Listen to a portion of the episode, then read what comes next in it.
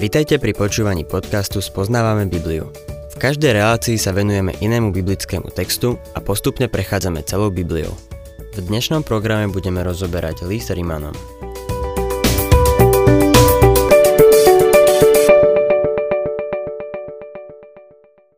Milí poslucháči, v predchádzajúcej relácii, v ktorej sme sa venovali 5. kapitole listu Rimanom, sme videli, že hriech prišiel cez Adama a posvetenie prichádza skrze Krista.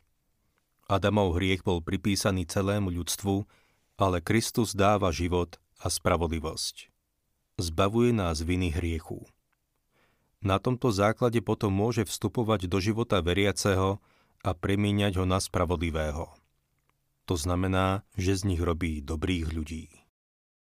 Šiesta kapitola začína niečím, čo nazývam pozičné posvetenie. Týka sa teda nášho postavenia. Dovolte mi povedať zo pár slov o posvetení. Je rozdiel medzi ospravedlenením a posvetením. Milí poslucháči, bolo by dobré, keby ste sa zoznámili s týmito dvoma výrazmi z Biblie. Je rozdiel medzi tým, či sme len spasení z riechu a tým, aký by sme mali byť, keď sme oddelení pre Boha. Stotožnenie sa s Kristom je podstatné pre naše ospravedlnenie a ono je základom nášho posvetenia. Sme v Kristovi. Toto sú dve odlišné témy, ktoré sa však navzájom nevylučujú. Ospravedlnenie je základom, na ktorom spočíva naše posvetenie. Vyjadril by som to možno takto. Ospravedlnenie je skutok, posvetenie je dielo. Ospravedlnenie nastalo, keď si uveril v Ježiša Krista. Boh ťa vyhlásil za spravodlivého. Odstránil tvoju vinu. Potom Boh započal v tvojom živote dielo, na ktorom pracuje počas celého života. Verím, že spasenie sa udeje v jednom momente, zatiaľ čo posvetenie je celoživotný proces. Inými slovami, ospravedlnenie je prostriedok, posvetenie je cieľ. Ospravedlnenie je pre nás. Posvetenie je v nás. Ospravedlnenie je vyhlásenie hriešnika za spravodlivého. Posvetenie pretvára hriešnika na spravodlivého. Ospravedlnenie odstraňuje vinu a trest za hriech, posvetenie odstraňuje rast a moc hriechu. Boh pracuje na našom zovňajšku i vnútre. Pracuje na našom zovňajšku, aby sme sa mohli pred Neho postaviť, a to vďaka tomu, že zaplatil za náš hriech a zbavil nás viny hriechu. Ale takisto pracuje aj na našom vnútre. Koná v našom srdci a v našom živote v moci Ducha Svetého, aby sme sa stali takými kresťanmi, akými by sme mali byť. Boh nás neponecháva v riechu, keď nás už spasil.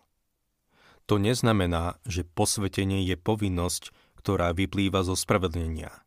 Je to skutočnosť, ktorá z toho vychádza, alebo lepšie povedané, ospravedlnenie a posvetenie vyplývajú z toho, že sme v ukrižovanom a z mŕtvych vstalom Kristovi. Hriešnik príjima Krista pre svoje spasenie, ako aj pre svoje posvetenie. V prvom liste Korintianom 1.30 čítame Vy ste však z Neho Ježišovi Kristovi, ktorý sa nám stal múdrosťou od Boha, spravodlivosťou a posvetením i vykúpením. Až po šiestu kapitolu sa Pavol nezmienuje o svetom živote veriaceho. Od šiestej kapitoly nehovorí o spasení človeka. Keď hovoril o spasení, nehovoril o veriacom a o živote, aký by mal viesť. Predmetom tejto kapitoly je teda to, ako Boh premení hriešnika, ktorého prehlásil za spravodlivého, naozaj na spravodlivého. Vysvetľuje, že ospravedlnený hriešnik nemôže pokračovať v riechu, lebo v Kristovi zomrel a znovu vstal. Pokračovanie v riechu vedie k otroctvu hriechu, čo je ďalší dôvod, aby nepokračoval v riechu. Veriaci má teraz novú prirodzenosť a preto má poslúchať Boha. Táto pasáž nás oslobodzuje od rozšírenej predstavy, že veriaci môže robiť to, čo sa mu páči. Jednota s Kristom v jeho smrti a vzkriesení znamená, že je teraz našim pánom a majstrom. Dáva nám slobodu, ale tá sloboda nás neoprávňuje robiť si, čo chceme, ako budeme vidieť. Otvorme si teda šiestu kapitolu a budeme čítať prvý verš. Čo teda povieme? Máme zotrvať v riechu, aby sa rozmnožila milosť?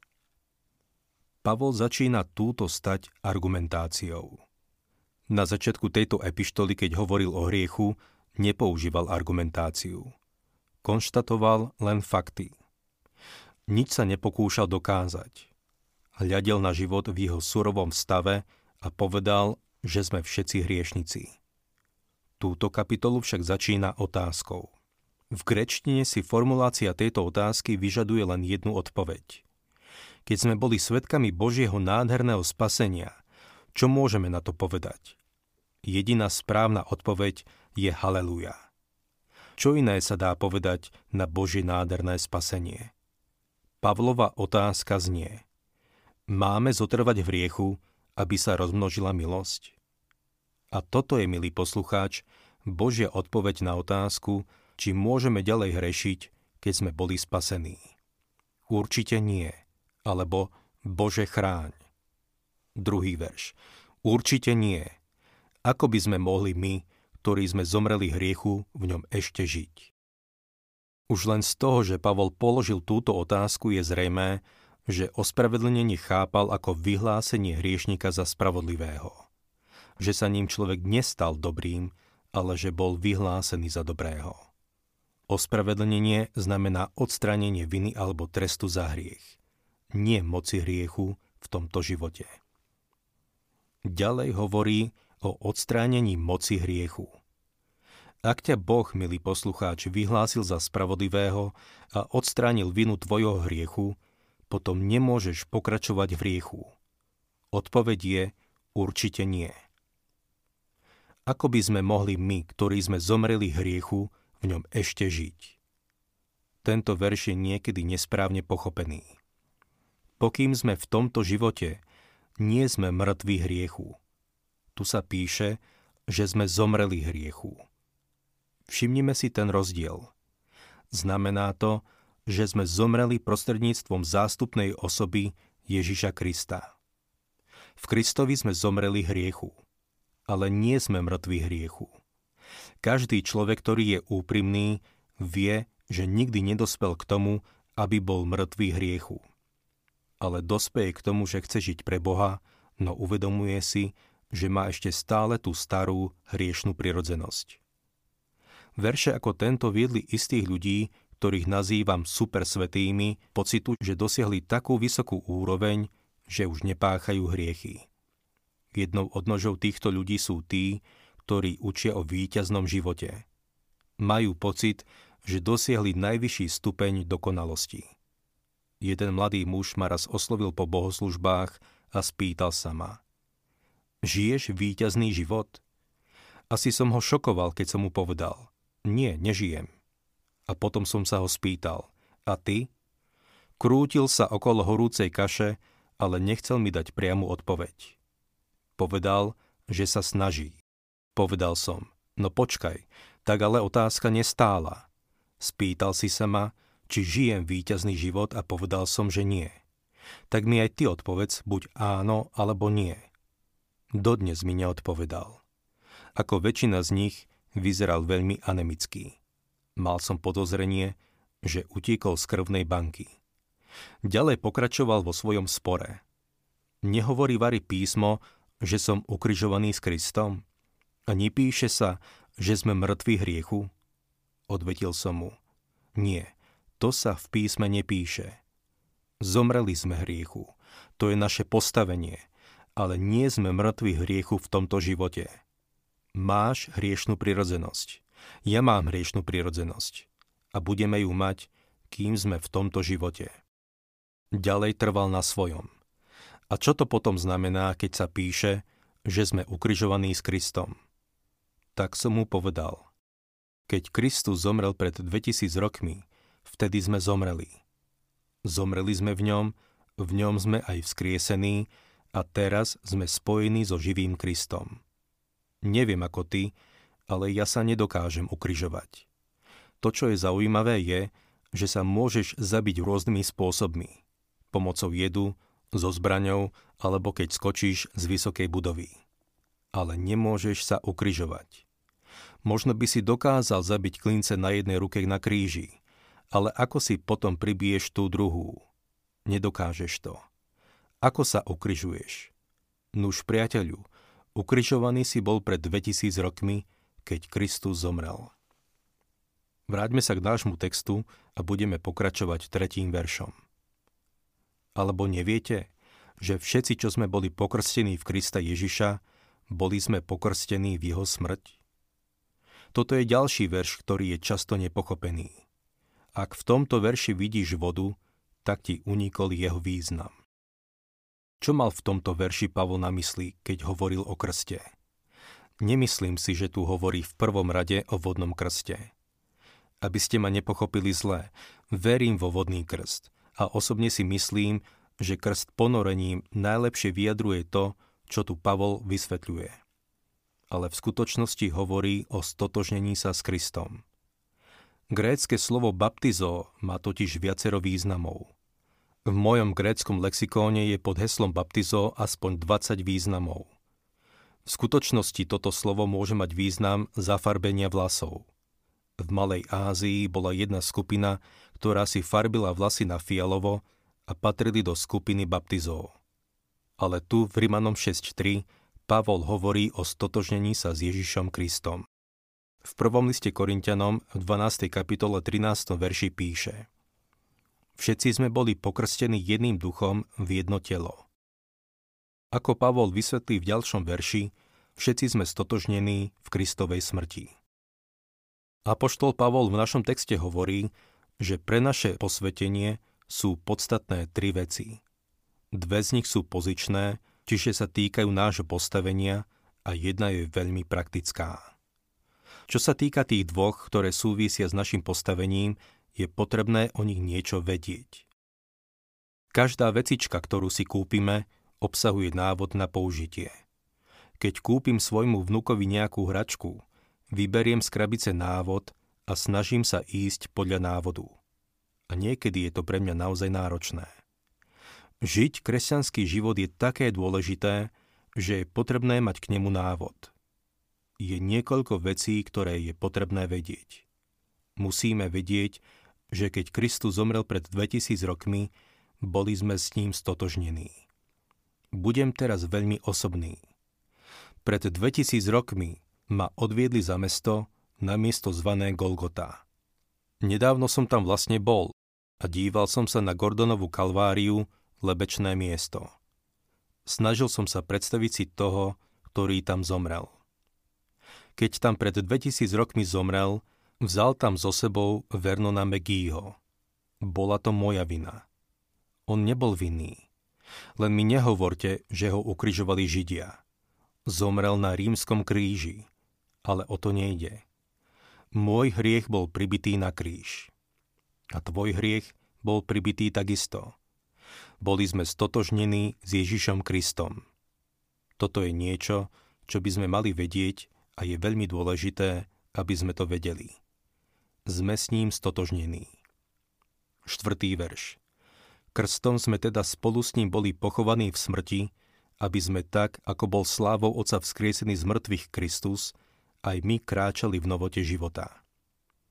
Krstom sme spolu s ním boli pochovaní v smrti. Ako sme s Kristom stotožnení v jeho smrti, tak sme s Kristom stotožnení v jeho vzkriesení. Sme spojení so živým Kristom. Inými slovami, naše hriechy už boli potrestané. Sme vzkriesení a spolu s Kristom sedíme v nebi. Milý poslucháč, tvoje hriechy môžu byť len na dvoch miestach. Buď ich mal Kristus, keď za teba zomrel pred 2000 rokmi, pretože si v Neho uveril ako svojho spasiteľa, alebo ich máš ty a čaká ťa súd. Na inom mieste nie sú. Krstom, čiže stotožením sa, sme teda spolu s ním pochovaní v jeho smrti. Hoci som vyrastal ako prezbiterián, myslím si, že krst ponorením presnejšie vyjadruje obraz tohto stotožnenia. Myslím si, že ten skutočný krst je krst duchom. Vodný krst je obrad krstu, no nazdávam sa, že ponorenie najlepšie vyjadruje duchovnú pravdu, ktorú tu máme. Božie dieťa by malo byť pokrstené vo vode na svedectvo, že je spojené so živým Kristom. Čo mal Peter na mysli, keď v prvom liste, v 3. kapitole 21.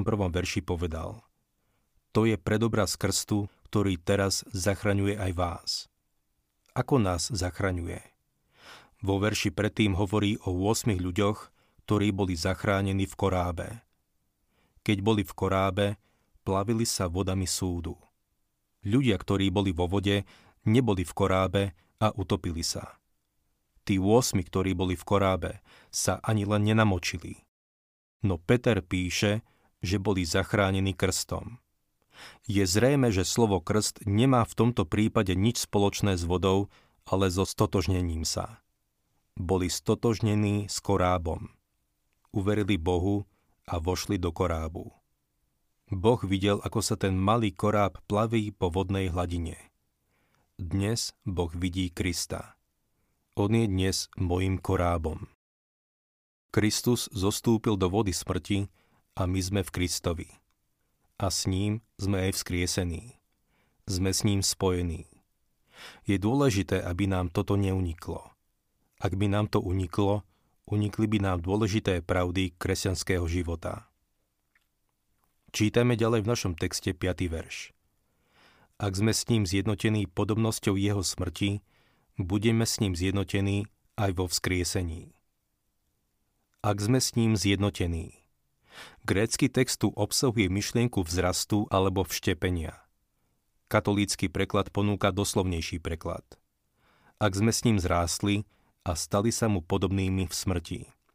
V skutočnosti zdieľame Kristov život ako letorast vštepený do stromu zdieľa život stromu. Kristov život je teraz náš život. Šiestý verš. Veď vieme, že náš starý človek bol spolu s ním ukrižovaný, aby bolo zneškodnené telo hriechu, aby sme už viac neboli otrokmi hriechu. Veď vieme. Toto sú tie veci, ktoré vieme. Keď Pavol hovorí, že náš starý človek je spolu s ním ukrižovaný, nemá na mysli nášho otca. Má na mysli to, že naša stará prírodzenosť je s ním ukrižovaná. Aby bolo zneškodnené telo hriechu. Slovo zneškodnené je po grécky katargeo, čo znamená paralizované, zrušené alebo anulované. Aby sme už viac neboli otrokmi hriechu. Pavol tu nehovorí, že naša stará prirodzenosť je vyhubená. Hovorí, že keďže náš starý človek bol ukrižovaný, telo hriechu bolo vyradené z prevádzky, aby sme odteraz už neboli otrkmi hriechu. 7. verš Lebo kto zomrel, stal sa slobodným od hriechu. Ten, kto zomrel, je vyhlásený za spravodlivého od hriechu. Je oslobodený. To je jeho postavenie. 8. verš. Veríme, že ak sme zomreli s Kristom, spolu s ním budeme aj žiť. Ak sme zomreli s Kristom, veríme, že s ním budeme žiť aj teraz, aj potom. Dnes zdieľame jeho vzkriesený život a jedného dňa budeme aj vzkriesení. 9. verš. Veď vieme, že Kristus, vzkriesený z mŕtvych, už viac nezomiera, smrť už viac nad ním nepanuje. Veď vieme. Toto je ďalšia vec, ktorú by sme mali vedieť. Oslávený Kristus hovorí. Zjavenie Jána 1. kapitola 18. verš. Bol som mŕtvy a hľa, žijem na veky vekov a mám kľúče smrti a podsvetia. Vzkriesenie otvára Kristovi väčnosť a otvorí väčnosť aj tým, ktorí v Neho veria. 10. verš. Totiž smrťou, ktorou zomrel, zomrel pre hriech raz navždy, ale život, ktorý žije, žije Bohu. Zomrel raz, ale dnes žije. Žije na veky, aby sa prihováral za tých, ktorí sú jeho. Vďaka tomu ťa môže zachrániť až do konca. 11. verš. Tak aj vy usudzujte, že ste mŕtvi hriechu, ale žijete Bohu v Ježišovi Kristovi. Usudzovať znamená, že to máme brať do úvahy. Máme brať do úvahy, že sme mŕtvi hriechu, ale živí Bohu. Naša stará prirodzenosť ležela pred 2000 rokmi v robe Jozefa Zarimatie, ale keď Kristus vstal z mŕtvych, vstali sme spolu s ním. Toto je niečo, čo by sme mali brať do úvahy. 12. a 13. verš Nech teda nekraľuje hrych vo vašom smrteľnom tele. Neposlúchajte jeho žiadosti, ani neodovzdávajte hriechu svoje údy ako nástroj nespravodlivosti, ale odovzdajte sa Bohu ako tí, ktorí boli mŕtvi a ožili, a svoje údy odovzdajte Bohu ako nástroje spravodlivosti. Milí poslucháči, nedovoľme hriechu, aby panoval v našom živote. Neposlúchajme žiadosti nášho tela. V budúcej relácii budeme pokračovať v 6. kapitole Rimanom a budeme sa zaoberať praktickou stránkou posvetenia.